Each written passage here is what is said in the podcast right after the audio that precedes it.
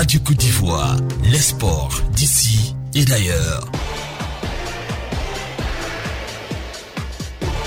Le journal des sports. Serge Dacoury. Exactement 5h45 minutes. Heureuse de vous retrouver, Serge Dacoury. Bonjour.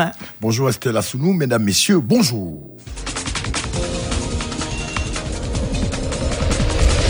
Bonjour à tous. Du rugby en local pour ouvrir ce journal. Cocody Rugby Abidjan Club a organisé dimanche dernier dans la commune de Songon sa traditionnelle compétition annuelle dénommée la Grande Fête du Rugby Ivoirien. Pour cette cinquième édition, ce sont 600 enfants, filles et garçons issus de neuf clubs qui ont pris part à l'activité.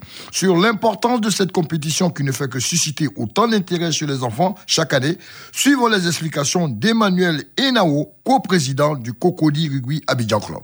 Le crack, on l'a créé en 2015 et avec quelques passionnés du, rugby, il nous est tout de suite venu l'idée de créer un grand tournoi euh, national pour faire vivre justement l'esprit du club et, fédérer la communauté autour de ce tournoi pour qu'au moins on se réunisse une fois par an et qu'on prenne beaucoup de plaisir à faire jouer les enfants. Et on est heureux et en même temps un petit peu triste parce que cette année on a décidé de ne pas faire venir le rugby de l'intérieur. Euh, là on n'a que 9 clubs parce qu'on a voulu aussi être responsable par rapport à la pandémie euh, et donc on n'a pas voulu exposer les, jeunes rugbyman et les jeunes filles rugby woman de l'intérieur. Donc on est un peu plus petit cette année, mais ça reste évidemment 650 enfants, ça reste un bel événement. Toujours plus de, standards d'excellence, toujours plus de plaisir à recevoir les enfants pour qu'ils jouent dans les meilleures conditions possibles.